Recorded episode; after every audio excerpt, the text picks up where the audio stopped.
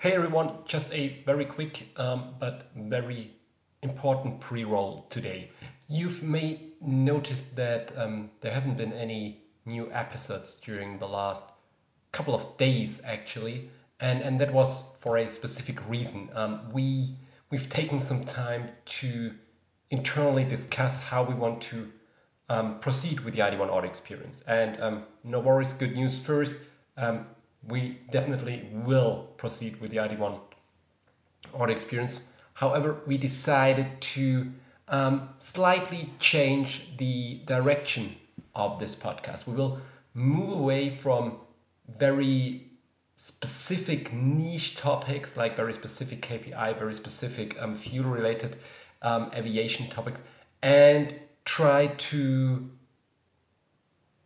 discuss more, let's call it broader um, topics.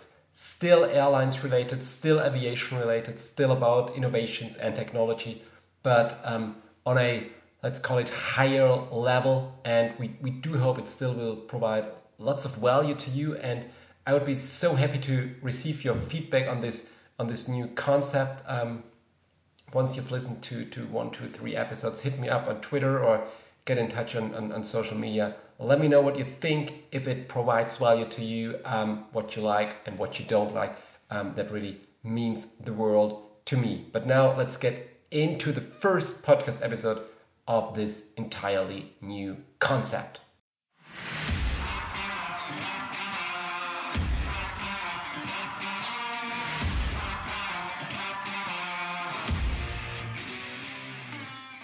Hey there, and welcome to another episode of the ID1 Audio Experience. Glad to have you with me again today, and I'm also very happy um, to host another let's let's call it facts and figure episode um, today um, because we, we are going to talk about um, global airline traffic. And to be more precise, um, we are going to talk about how Corona has changed the global airline traffic um, during the last couple of months. And in that context, we will have a very particular eye on Europe because Europe, um, at least for the moment, is the region that suffers the most um, by Corona. However, we know that that still can change, um, but for the moment, it looks like Europe is um, the big loser when it comes to um, global airline traffic and to changes caused by by Corona. So let's let's let's get it started. I think it is it is not surprising when I tell you that that Corona, of course, has massively impacted the, the entire aviation, the airline industry. And now, I don't know, after after 12, 13, 14 months of, of the pandemic, not sure, let's say, let's say more than one year um, um, after the, the, the, pandemic breaks or broke loose, um, it is, from my point of view, getting more and more clear how successful the different world regions have tackled the pandemic, at least up to now. As I said initially, that still can change in the future. But um, what, what I'm going to tell you in a couple of, of, of minutes um, is the, the status quo. How does it look at the moment? How um, has the global traffic developed during the last couple of months? And we, we simply wanted to know the details. And, and therefore, we, we took a look, a very detailed look at the different world regions. And we took a look at the figures before Corona, and we took a look um, how the traffic figures looked in January and February of this year, and then we compared that. So first and probably most importantly, when I talk about traffic today, um, this is about the number of operated flights, and we thought this this is a, a very good indicator. Of course, there, there are many other metrics you, you can consider the number of passengers, um, the available seat kilometers, um, revenue passenger kilometers, and uh, many other things. Um, nonetheless, I think the number of flights in this context is, as I said, a very good indicator to compare regions. Um, um, it's a very good indicator um, how, how regions perform.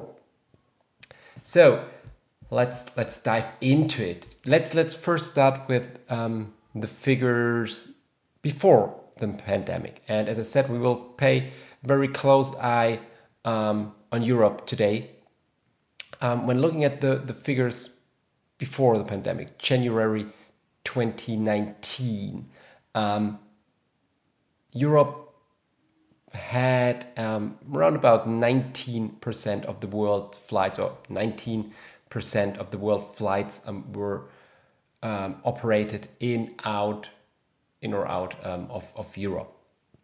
Asia Pacific was the, the, the biggest player with 36% of all flights, North America 26, Latin America 10%, Middle East 8%. So Europe, yep, the, in, in the middle of the field, 19% behind North America and Asia Pacific.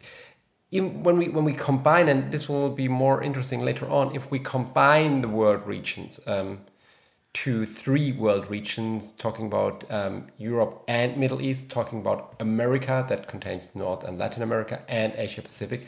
We, we had a, a very, I wouldn't call it equal picture, but a, a very nicely um, uh, structured picture. Um, we have Asia Pacific with 36% of the world of world's traffic, America 36%, and we have Europe and Middle East with 28. So it's almost um, almost equal. Europe, Middle East, a little bit less than the other two regions. That was before the pandemic broke loose, 2019, um, January 2019.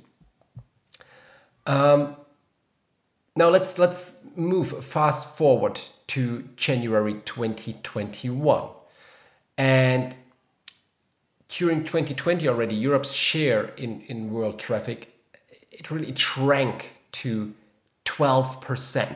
Remember, remember from 19 to 12% during 2020.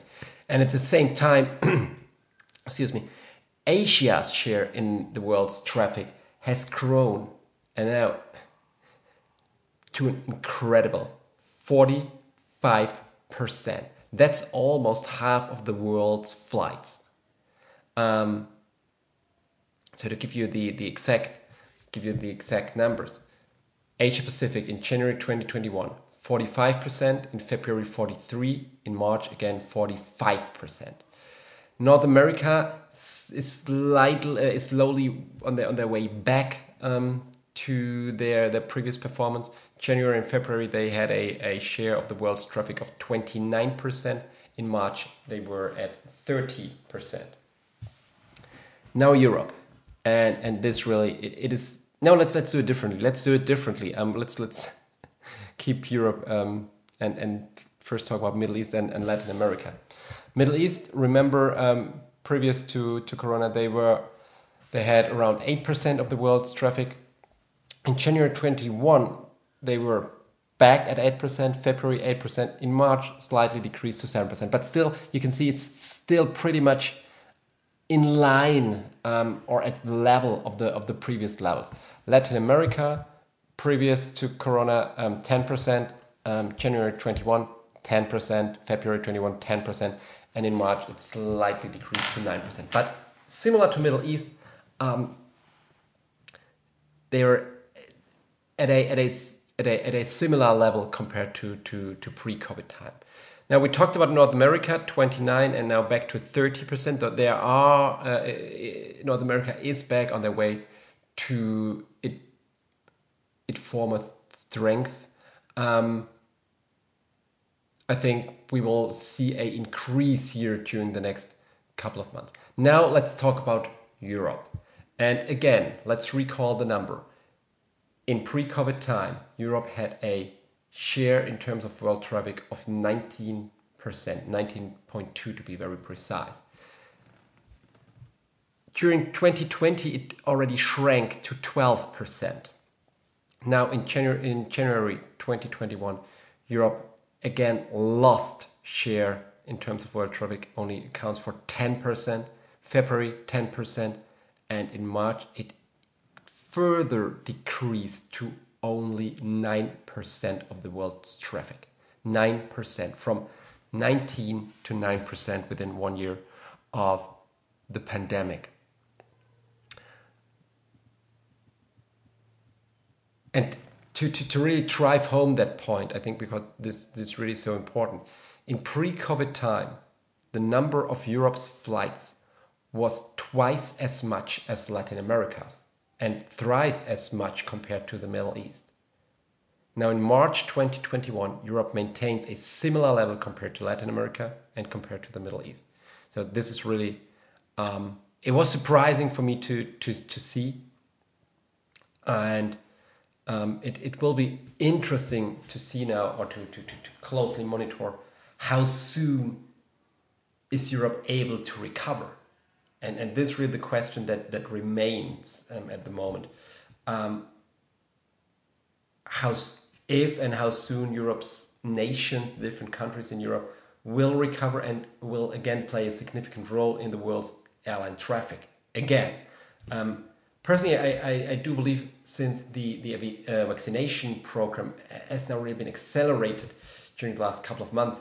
Um, especially in Europe's biggest countries like like like Germany, France, um, Spain, um, and the, the, Europeans they they really desperately wait for um, for for the possibility to travel again in summer. Um, so I think Europe will make its way back um, to a more to be a more significant player in terms of um, world airline traffic. Um, however, however, Asia and North America are also not yet back to pre-COVID figures. That is the important thing.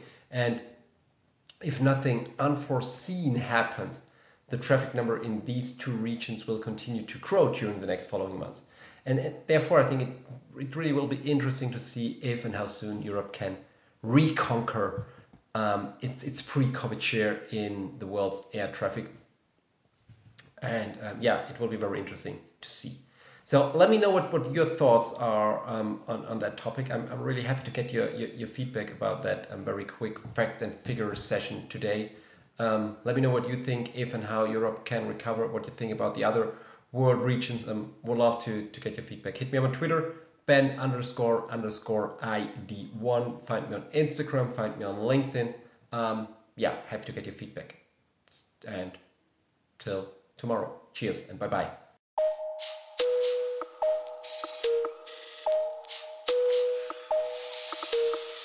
Hey guys, podcast is over. I do hope you enjoyed the podcast. And if you want to do me a favor, um, you can follow me on Instagram. I'm putting out um, quite a humongous amount of content on, on Instagram. Latest blog posts, um, a lot of pictures, stories, and, and fun stuff. Um, yeah, just huge, huge amount of content. It's, it's more or less becoming our central information hub where we announce everything. Um, so do me a favor, follow me on Instagram. Um, just search for Ben underscore underscore ID1. And yeah, you will find my profile. And I'm, yeah, it would mean the world to me. See you on Instagram.